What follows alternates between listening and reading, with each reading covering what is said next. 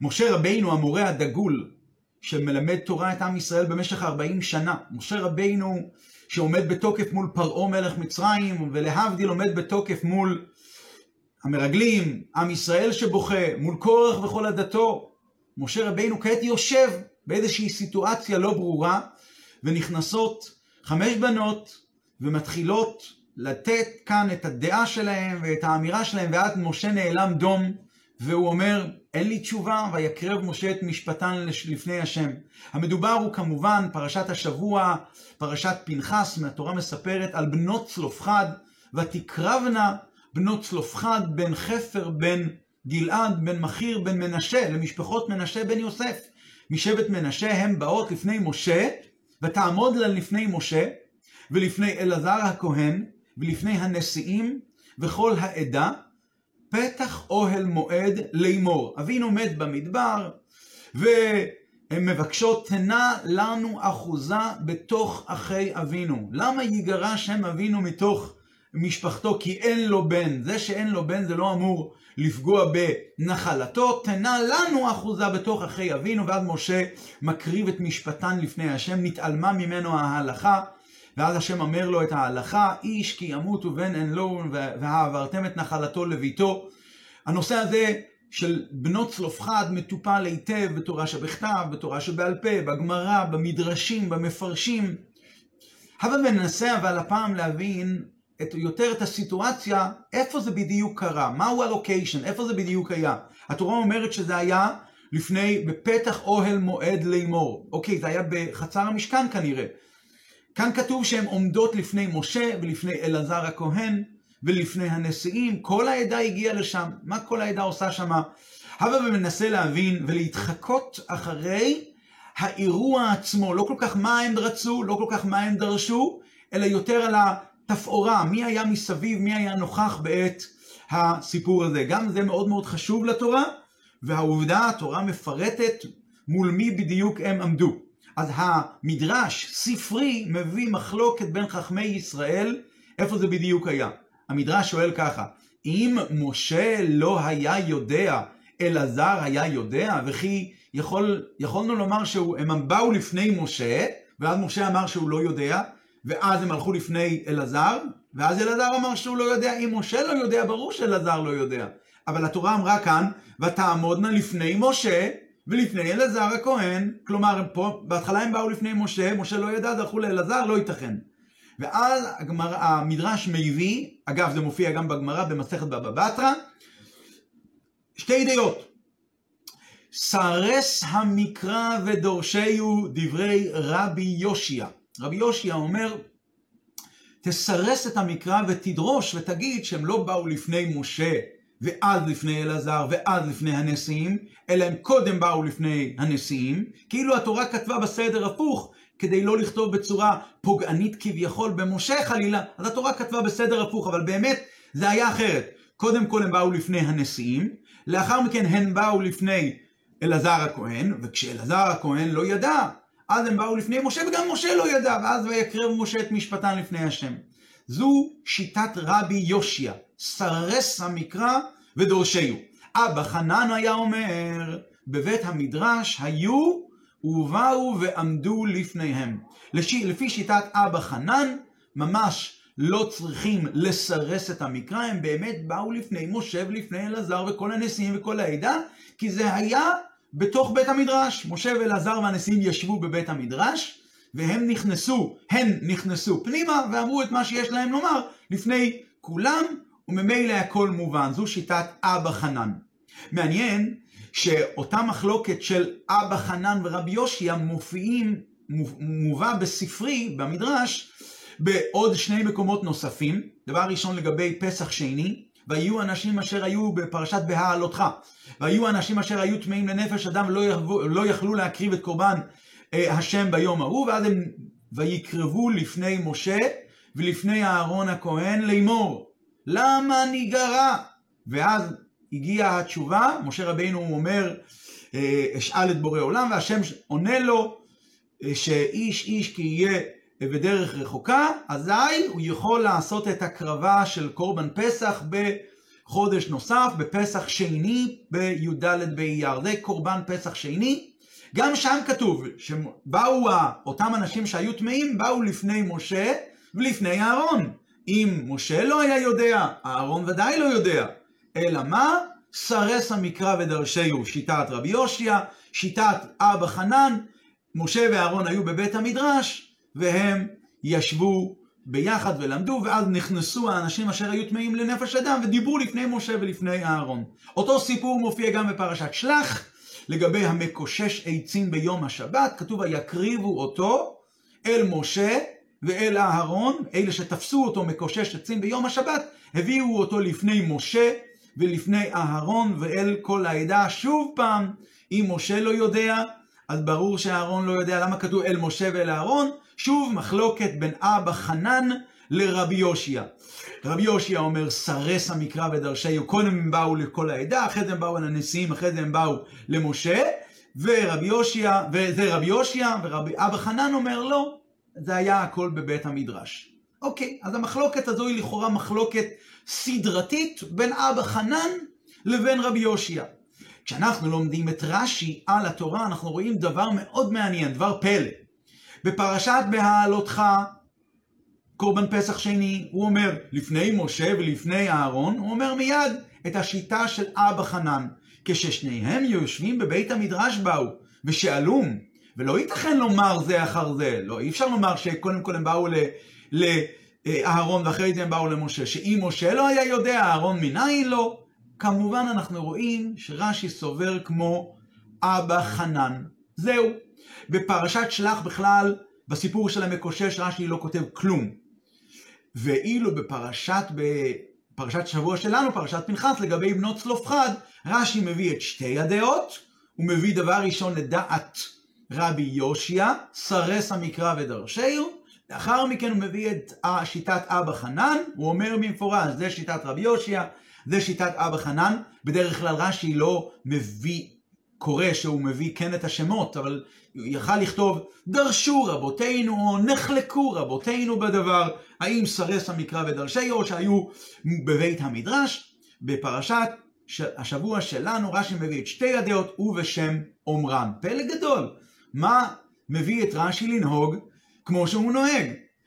תחליט, האם כשהתורה כותבת משה, אלעזר והנשיאים, הכוונה היא שהם יושבים בבית, בבית המדרש, או שזה סוג של סרס המקרא ודרשהו, קודם הם באו לפני הנשיאים, ואז הם באו לפני אהרון, או לפני אלעזר, אה, לאחר מותו של אהרון, ואז הם באו למשה. מה קורה כאן? אז דבר ראשון, זה שרש"י לא כתב כלום בפרשת שלח, אפשר להבין את זה. למה? כנראה פרשת שלח מגיעה אחרי פרשת בהעלותך, רש"י סומך על זה שיזכרו על מה שהוא פירש בפרשת בהעלותך, וזהו, ולכן אין צורך לכתוב כלום. ברור שהם באו לפני משה ואהרון וכל העדה כשהם יושבים בבית המדרש. אבל כשאנחנו מגיעים לפרשת שבוע שלנו, פרשת פנחס, ואנחנו לומדים את בנות צלופחד, אנחנו רואים שרש"י מביא את שתי הדעות. מה קורה כאן שהוא מביא את שתי הדעות? כנראה שגם דעת רבי יושיע, סרס המקרא ודרשהו מתאימה לפשוטו של מקרא? במה זה מתאים לפשוטו של מקרא? ויתרה מזו, את איזה שיטה יותר קרובה לפשט? אבא חנן שאומר שהם ישבו בבית המדרש ובאו לפני כולם, או סרס המקרא ודרשהו. בפשטות, כשאני שומע את המשפט סרס המקרא ודרשהו, אז זה לא פשט, זה דרש. בתורה כתוב שהם באו לפני משה ולפני אהרון ולפני הנשיאים. ואתה לומד הפוך, זה לא פשט. ואילו כאן רש"י בפרשתנו מביא את זה כפשט, הוא מביא את זה אפילו כדעה ראשונה, לא כדעה שנייה, וזה פלא גדול מאוד וצריך באמת להבין את זה. ובפרט שסירוס המקרא, לסרס את המקרא ולהפוך את הסדר, אצלנו הרבה יותר מורכב מאשר בפרשת בהעלותך, כי בפרשת בהעלותך מדובר רק על משה ועל אהרון, אז אני אומר, טוב, לא אל משה ואל אהרון, אלא, אל אהרון ואל משה. אצלנו אבל כתוב אל משה ואל אלעזר, לפני משה ולפני אלעזר, לפני הנשיאים. צריכים לסרס את המקרא יותר פעמים. ובכל זאת רש"י אומר, אני מקבל את זה. דברי רבי יושיע, כן, סרס המקרא ודרשהו. מה קרה כאן לרש"י? למה הוא מביא את זה כפירוש ראשון ועיקרי ולא כפירוש שני ומשני? טוב, לכאורה היה ניתן להסביר את ההבדל בין פרשת בהעלותך פסח שני לבין פרשת בנות צלופחד, אצלנו שזה כרוך בשינוי. אצלנו כתוב שזה היה לפני משה, לפני אלעזר הכהן ולפני הנשיאים, וכל העדה. אז לכן קשה לומר שזה היה בבית המדרש. ואילו בפרשת בעלותך לא כתוב כל העדה, כתוב משה ואהרון, או משה ואהרון כנראה יושבים בבית המדרש. ככה יכולנו אולי להסביר, ולכן רש"י קשה לו עם זה. אבל דבר ראשון, אם ככה, אז שוב חוזרת השאלה. אה, כשכתוב כל העדה קשה לך להסביר, רש"י קשה, לו, קשה לי להסביר שמדובר בבית המדרש, כי כל העדה לא יכולים להיכנס לבית המדרש. אז מה קרה בפרשת שלח לגבי המקושש? שם כתוב שיקריב, ויקריבו את המקושש עצים אל משה ואל אהרון ואל כל העדה. אז שוב עולה השאלה, איפה זה בדיוק היה? זה היה בבית המדרש? קשה. אתה אמרת בעצמך כרגע שקשה. בנוסף לזה, אנחנו יודעים שסדר הלימוד של תורה של בעל, בעל פה במשך כל ה-40 שנה שהיו ישראל במדבר זה הלך ככה. היה, רש"י בעצמו מביא את זה, זה מופיע בגמרא במסכת עירובין, רש"י מביא את זה בפרשת כי תישא. כיצד סדר משנה? משה היה לומד מפי הגבורה, ואז אהרון היה נכנס, ומשה רבינו שנה לו את פרקו. אחרי זה נכנסו בניו של אהרון, ומשה רבינו לימד אותם, ואהרון ישב בצד והקשיב. ואז נכנסו הזקנים, ומשה רבינו לימד את הזקנים, ואהרון ובניו מקשיבים בצד. ואז נכנסו כל העם, ככה אומר, אומרת הגמרא, ורש"י מצטט את זה, נכנסו כל העם ושנה להם משה פרקן, ואז כל העם, ואז משה רבינו יצא, ואז אהרון לימד, ואז אהרון סיים ללמד, ואז אה, בניו לימדו, ואז הזקנים למדו, וכולם, בקיצור, כולם למדו ארבעה פעמים, ורש"י מביא את זה, ורש"י לא קשה לו כלום, שכל העדה נכנסים, מסתבר שכל העדה יכולים להיכנס. האמת היא שבפשטות כל העם שנכנסים, פירושו כל מי שרוצה ללמוד. לא כולם, כולם באו ללמוד מפי משה ומפי אהרון הכהן ומפי בניו ומפי הזקנים, אבל מי שרצה יכל ללמוד. ושם כתוב כל העם. אז בכלל, דבר ראשון, מה כל כך קושי לומר, הן בפרשתנו, שכן, נכנסו כל העם, כל העם נכנסו לבית המדרש. שוב, עולה השאלה למה רש"י כאן קשה לו עם הפירוש של בית המדרש ושומר את זה כפירוש משני, ואילו בפרשת בעלותך ברור לו שזה הפירוש העיקרי וה, והיחידאי, והכי יחידי, יחידי, ומהו הפירוש? שנכנסו לבית המדרש. מה קרה בקורבן פסח שני, בסיפור של פסח שני, שברור לו שהטמאים שמתלוננים וצועקים למה ניגרע מדברים בבית המדרש, ואילו כאן לא כל כך ברור, וזה רק כפירוש שני ומשני. ויותר מכאן, אצלנו הרבה יותר קל להגיד שבכלל כל, לא כתוב כל העם, לא כתוב נכנסו כל העם לפני כל העם, כתוב כל העדה. הרבה פעמים כל העדה זה בכלל לא כל העדה כפשוטו, כל עם ישראל, אלא כל הסנהדרין יכול מאוד להיות. אם כן, מה קרה אצלנו פה, שרש"י פתאום שומר את הפירוש הזה כפירוש שני ולא כפירוש ראשון? טוב, בואו ננסה אולי לראות על עוד הבדלים. יש הבדל נוסף. פתח אוהל מועד. בפרשת בעלותך לא כתוב איפה זה היה. כתוב שהם באו לפני משה ולפני אהרון. מכוח השאלה מה הם באו לפני משה ואז הם באו לפני אהרון, לא יכול להיות. אם משה לא יודע, ברור שאהרון לא יודע, כנראה אומר לנו רש"י, אתה לא יודע איפה זה, כנראה זה היה בבית המדרש. אבל אצלנו אולי קשה לומר שזה היה בבית המדרש, כי כתוב פתח אוהל מועד. כתוב, ותעמודנה לפני משה, לפני אלעזר הכהן ולפני הנשיאים וכל העדה, פתח אוהל מועד לאמור. אה, אולי לכן רש"י קשה, קשה לו לומר שמדובר בבית המדרש. אבל בפשטות, בפשטות, בפשטות, פתח אוהל מועד ובית המדרש זה אותו מקום. פתח אוהל מועד הכוונה היא לחצר המשכן, ובית המדרש כנראה שכן בחצר המשכן. איך רש"י אומר? הסיבה שפרשת משפטים מופיעה מיד אחרי דיני מזבח.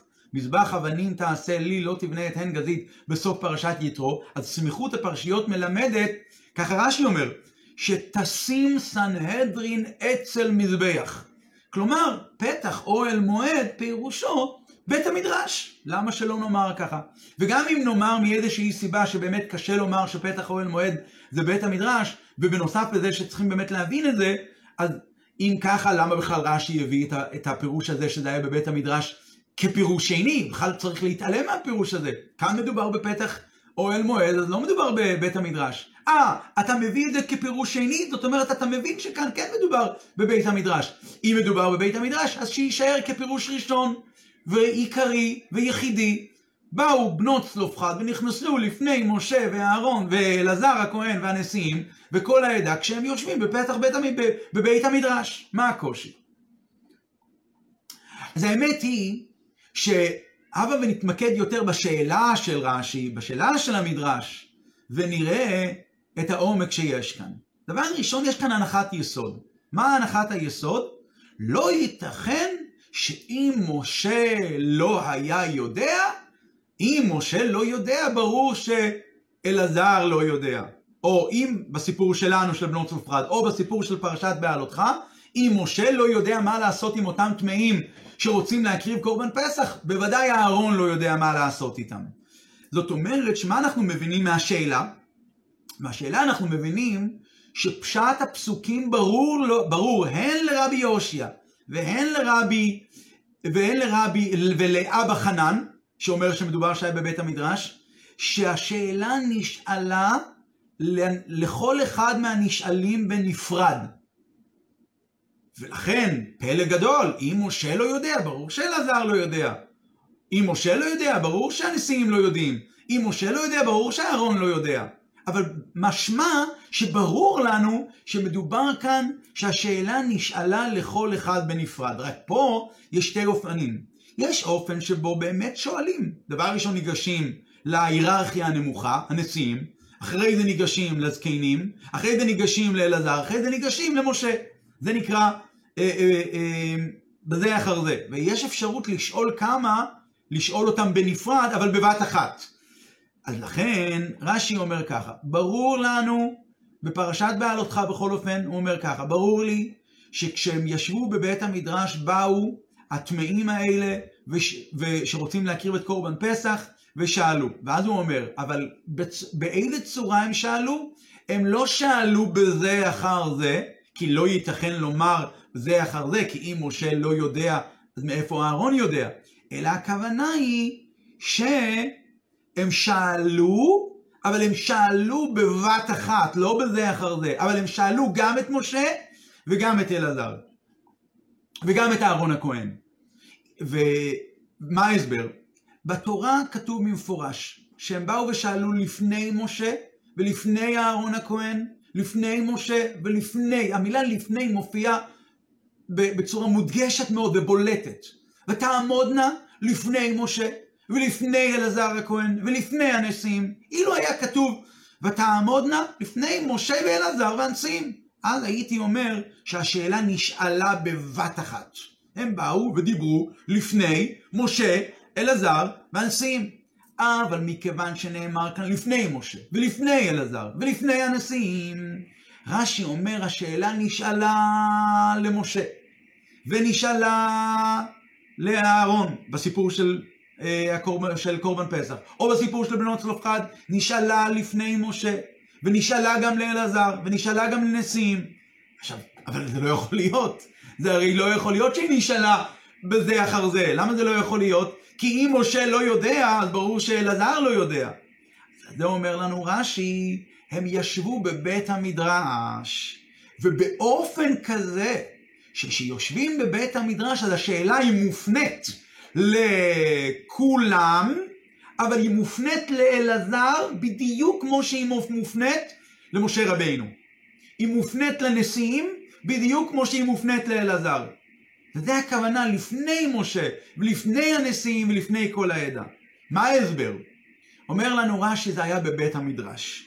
מה זה בית מדרש? בית מדרש זה בו מקום, זה מקום שבו יושבים ולומדים תורה ביחד. זה לא מקום שמתאספים לשמוע הלכה. זה לא מקום שבו מתאספים לשמוע מה אמר השם, דברי השם, או דברי החכם. כמובן, בבית המדרש נמצא החכם, ונמצא הרב, ונמצא ראש הישיבה, ונמצאים גם תלמידים, ובתלמידים עצמם יש אה, תלמידים כאלה ותלמידים כאלה.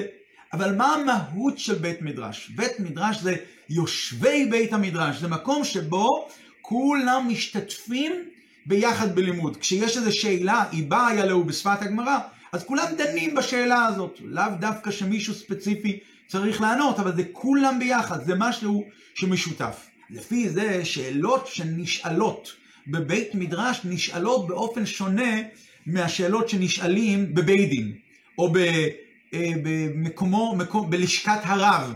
כששואלים לפני בית דין או כששואלים לפני רב, אז גם אם נמצאים במקום תלמידים, השאלה נשאלת לחברי בית הדין, או לאב בית הדין, או לרב, ואפילו שיש שם תלמידים, השאלה שנשאלת שם, נשאלת ספציפית אליו.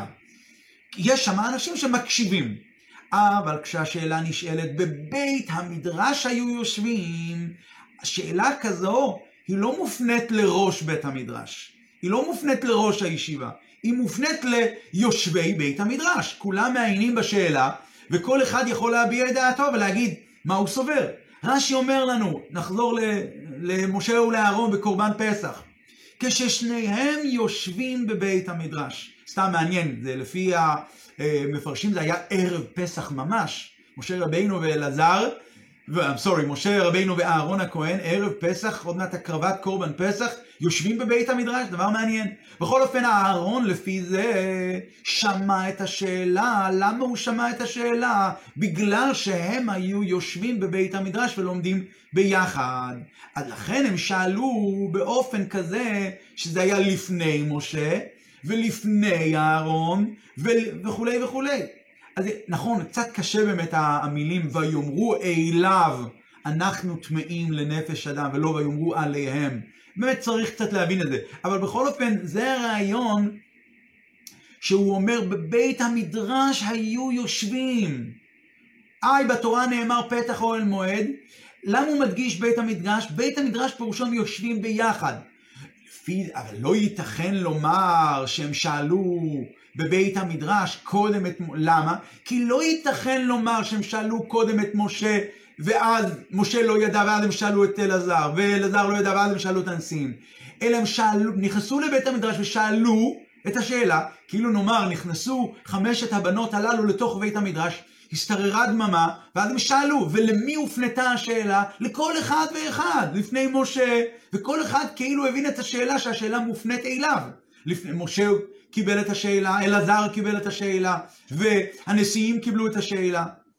כמובן, התורה כותבת את זה בסדר הזה של משה ואהרון, כי משה היה חשוב יותר, ואחרי זה היה אלעזר, ואחרי זה הנשיאים.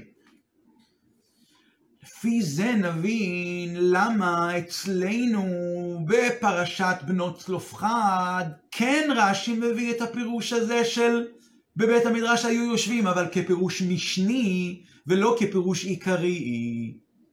כי במילים פתח אוהל מועד לפי זה מה יוצא? שזה לא היה פתח אוהל, זה, התורה לא רוצה להדגיש איפה הם בדיוק היו. למה התורה כתבה פתח אוהל מועד? בואו נחשוב לרגע. למה התורה כתבה פתח אוהל מועד? אלא התורה רוצה לתאר איך הם התאספו שם בפתח אוהל מועד. יש כאן מקום שבו מתאספים, בדרך כלל פתח אוהל מועד זה מקום שבו מתאספים לשמוע מפי משה רבינו את דבר ההלכה. לא כל כך באים כדי לשבת ו... ו... וללמוד ביחד. אז מכיוון שאצלנו התורה כן כתבה פתח אוהל מועד, ואגב, קשה מאוד לומר שהכוונה היא כזו, ותעמודנה לפני משה ולפני אלעזר הכהן ולפני הנשיאים, שהם היו יושבים בבית המדרש, והעם וכל העדה פתח אוהל מועד. קשה מאוד להגיד את זה, שמשה ואלעזר והנשיאים יושבים בבית המדרש, והשאלה של בנות צלופחד היא לפני כולם בשווה, כמו השאלות שנשאלו בבית המדרש, כמו שהסברנו מקודם, וכל העדה באו כדי לשמוע מה התשובה. האמת היא שבאמת יש לכל העם מה לשמוע, כי כל העם באמת רוצים להבין את זה, זה נוגע לכולם. או בפשטות, כשבנות צלופחד נאמרו ואמרו, אנחנו רוצות ללכת ולשמוע מה משה רבינו יענה לנו. אז כולם באו ורצו לראות מה קורה. אבל בכל אופן קשה ככה מאוד להגיד, ולכן, מכיוון שאצלנו קשה מאוד לדחוק ולומר שמשה, אלעזר והנשיאים יושבים באוהל מועד, בבית המדרש, וכולם יושבים פתח אוהל מועד, ושאר העדה יושבים ומנסים ועומדים פתח אוהל מועד לשמוע מה יהיה התשובה, כיוון שזה קשה בדרך הלימוד של הפשט, אז רש"י מביא את זה, אבל הוא מביא את זה כפירוש שני. ומהו הפירוש העיקרי שלו? הראשון, סרס המקרא ודרשהו. תדרוש שקודם כל הם באו לפני הנשיאים, אחרי זה הם באו לפני אלעזר, אחרי זה הם באו לפני משה, וכדי לדעת מה התשובה, באו גם כל העדה לשמוע, וזה היה פתח אוהל מועד. זה פירוש ראשון, סרס המקרא ודורשהו. אין מה לעשות, כאילו רש"י אומר, אני לא אוהב את הפירוש הזה, כי הוא לא כל כך קרוב לפשט, ומצד שני כאן הרבה יותר עדיף לי להשתמש בפירוש הזה, וכך להבין את הסיפור כאן. כי אז בעצם דברי הפסוק הם יוצאים לפי פשוטם, הקושי היחיד הוא למה התורה שינתה וכתבה במקום לפני הנשיאים ולפני אלעזר ולפני משה, התורה כתבה לפני משה ולפני אלעזר ולפני הנשיאים. בסדר, סרס המקרא ודרשהו. וזו הסיבה שאצלנו הוא מביא את זה כפירוש ראשון. ואז הוא מביא את הפירוש השני, ושבשעה בחנן היה אומר, ואגב, זוהי הסיבה שהוא גם מביא את השמות שלהם, כדי, ומצטט את זה, שיש לנו כאן דילמה, האם לומר סרס המקרא ודרשהו, ואז רק סדר המילים בפסוק לא כל כך כתובות כסדרן, אבל הפסוק לכשעצמו מובן, או שעדיף לפרש פירוש אחר, אבל לא ללכת לכיוון של סרס המקרא ודרשהו, ולהגיד שכולם, כל העדה עמדו בצד וחיכו לפסיקה. זה גם פירוש טוב, אבל פירוש שני ומשני. מכיוון שזה פירוש שני ומשני, אז רש"י מביא את שמות בעלי המאמר כדי להבין שזו שיטה שלמה איך ללמוד, בכל התורה כולה. ואגב, יש אה, עוד כמה וכמה מקומות בתורה, גם בפרשת מטות מסעי, כאשר אה, מדובר על, אה, על גאולי נוכרים, באו לפני, באו כל העדה, וגם כאשר עם ישראל בא ורצה לדעת עם מי יתחתנו בנות צלופחד, באו בני מנשה ואמרו, מה זה, בני בנות צלופחד יתחתנו עם אחד השבטים האחרים, ואז יעבירו את נחלתם לשבט אחר. גם שם כתוב שהם באו אה, אה, כולם, אבל שם באמת אפשר לבוא ולומר, ולא צריכים להתפלפל בשנר המקומות. סליחה, בסיפור הראשון היה על בני גד ובני ראובן, ובסיפור השני היה על העברת הנחלה משבט לשבט.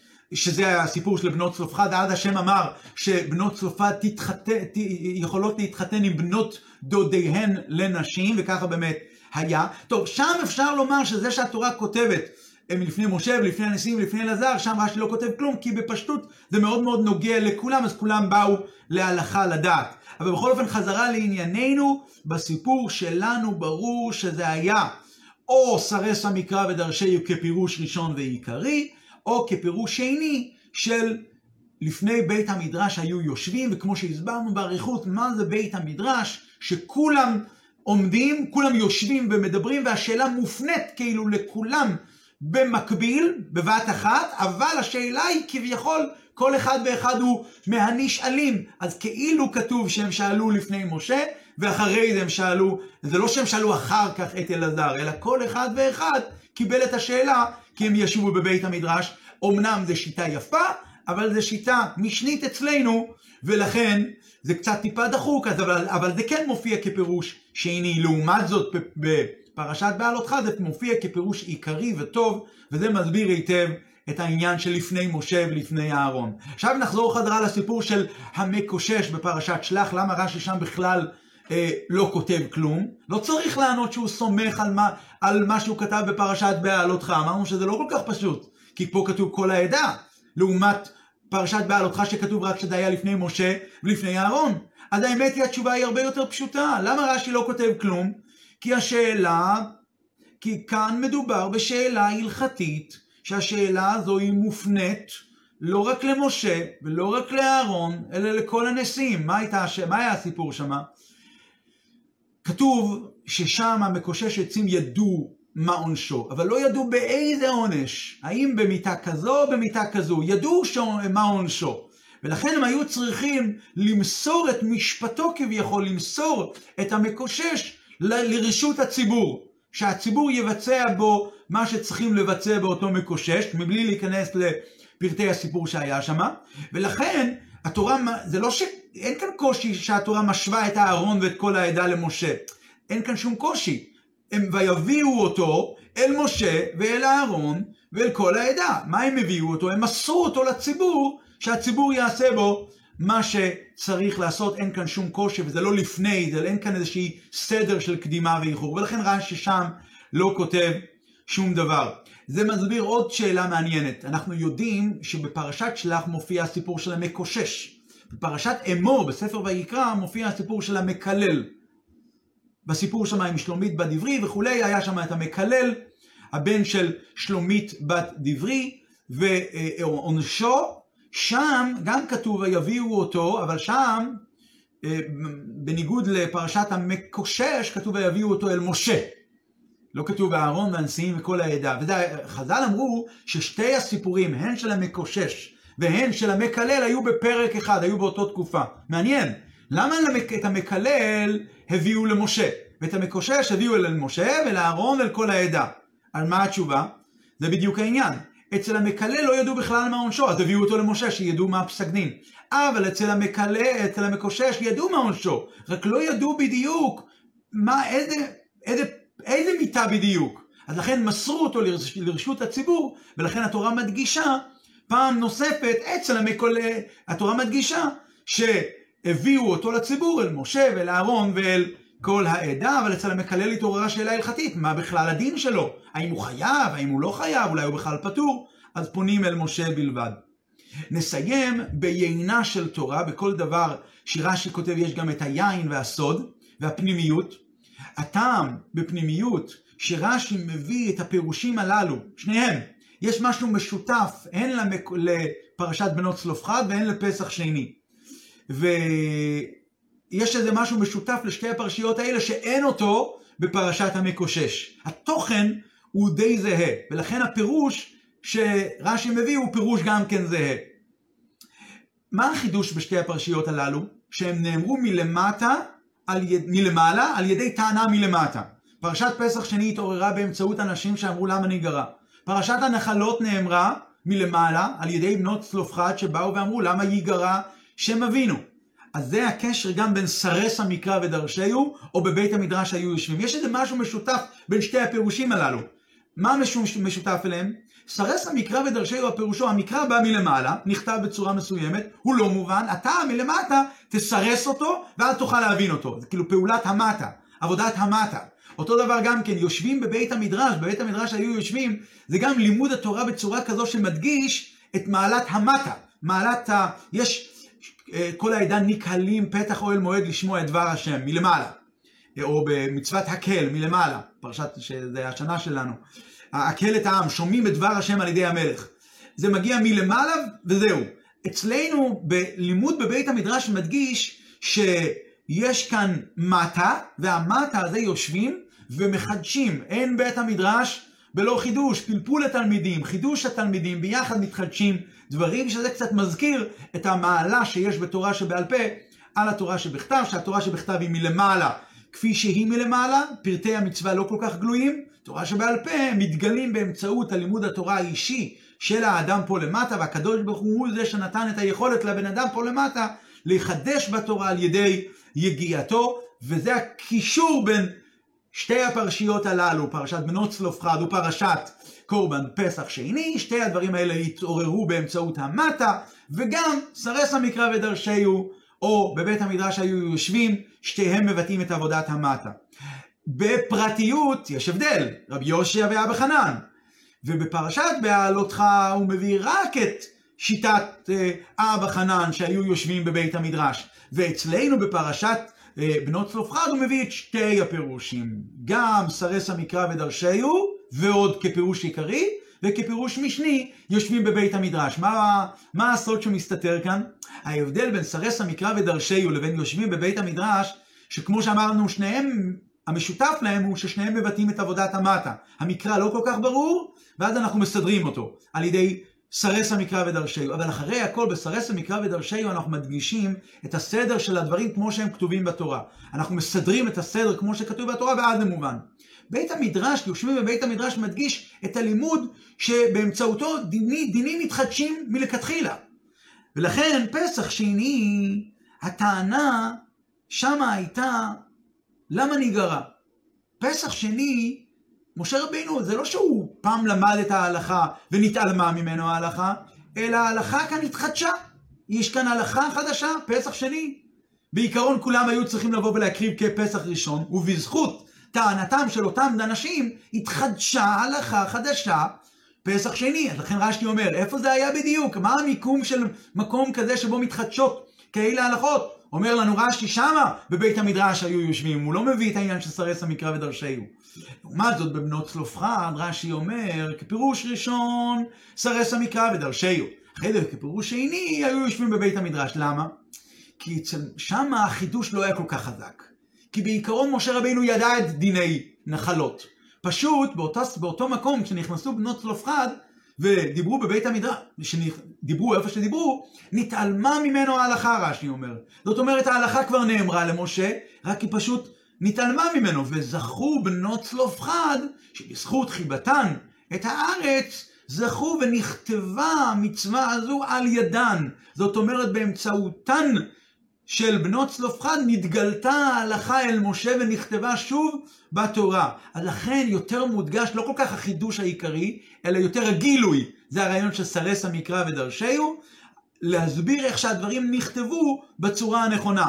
אבל מכיוון שיש דעה שאומרת, יש שתי דעות, יש דעה שאומרת שגם הסיפור של בנות צלופחד זה לא רק שנתעלמה ממשה ההלכה, אלא נתחדשה ההלכה. בנות צלופחד היה הלכה חדשה שלא נאמרה למשה בעבר, מכיוון שיש כזו דעה גם כן, לכן רש"י מביא כפירוש שני ומשני, שבאמת היו בבית המדרש, כשיטת אבא חנן. יהי רצון שכמו שפרשת בנות צלופחד הביאה שמלמעלה ירדה פרשת הנחלות, ולא רק שהיא ירדה ונכתבה בתורה, אלא גם ירדה והתורה, והם קיבלו נחלה בארץ ישראל.